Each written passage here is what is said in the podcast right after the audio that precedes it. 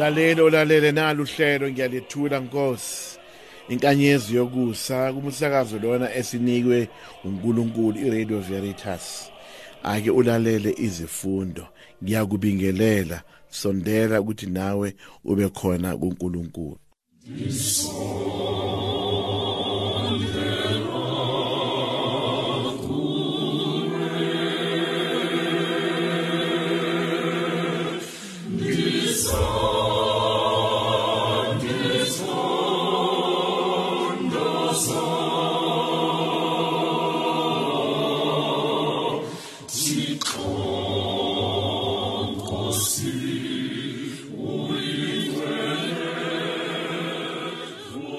Isifundo sithatha encwadini kaIsaya umprofete ngalolu suku bayohlabelela kwela kaJuda ihubo lokuthi sesinomuzi oqinile. uNkulunkulu wasakhela izindonga nenqaba yokusivikela. Fuyani amasango kungene isizwe esiqotho esithembekileyo esihliziyo eqinile. Uzosilondoloza ngoxolo ngoxolo oluyilo ngoba sithembele kuye.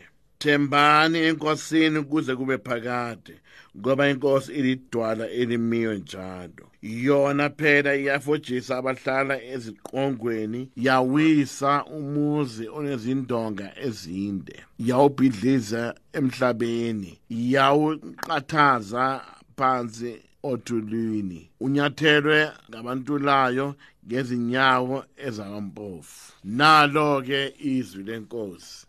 Kabongwe uNkulunkulu uhlahlamelisiwe ozayo ngegama lenkosi. Bongani inkosi ngoba imnene ngoba isawusayo simi kuze kube phakade. Ukuhle ukukhosela enkosini kunokuthemba abantu. Kuhle ukukhosela enkosini kunokuthemba izikhulu. Uhlahlamelisiwe ozayo ngegama lenkosi. Ngivuleleni amasango ayingcwele ngingene ngiyibonge inkosi. Yona isango lenkosi abaqotho abagela njalo. Ngiyakubonga ngoba ungizwile waba umsindisi wami. Uhlahlamelisiwe ozayo ngegama lenkosi. Onkosi sisize onkosi hlahlamelisiwe ngegama lenkosi. Hlahlamelisa endlini yenkosi. Hlahlamelisiwe ozayo ngegama lenkosi. Inkosi ayibe nani? Ibe nomoya wakho futhi. Kufuye encwadini yevangeli njengoba ilotshwe ngumateyu umpostoli. Udumo alube kuwe nkosi kristu. Kuleyo nkathi ujesu wakhuluma kubafundi bakhe wathi akuyilo nalo othi kimi nkosi nkosi uyakungena embusweni wezulu.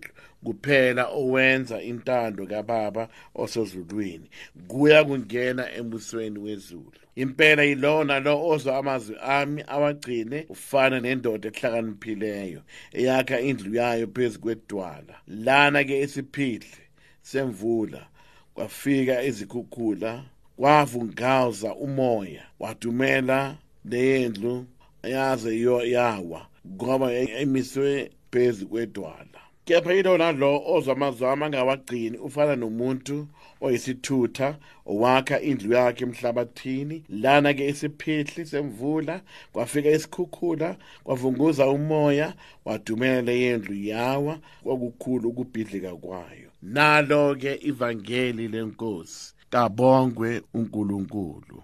uFrancis Xavier oyegade eshumela ukuba abantu baguquke wayekhalisa insimbi yena uqobo lwakhe ukubiza abantu kuba beze enkonzweni. Siqala unyaka omusha ebandleni ngoba lapho ngonyaka odlule sibonile ukuthi izwi likaNkuluNkulu liqotho futhi lingcwele. Iqiniso unyaka sizidla ngokwenza intando kaNkuluNkulu. Yonke into encike emthethweni. kaNkuluNkulu. Siphile ngokwenza intando yakhe. Angeke siphila uma singabambelelanga emazwini kaNkuluNkulu ngoba ayasiphilisa. Asenza ukuba siqhubekele phambili ekumazini uNkulunkulu ngokwenza intando yakhe. Siyabona emhlabeni wethu futhi emadolobheni nakithi uma senza intando yethu konke akuhambi kahle.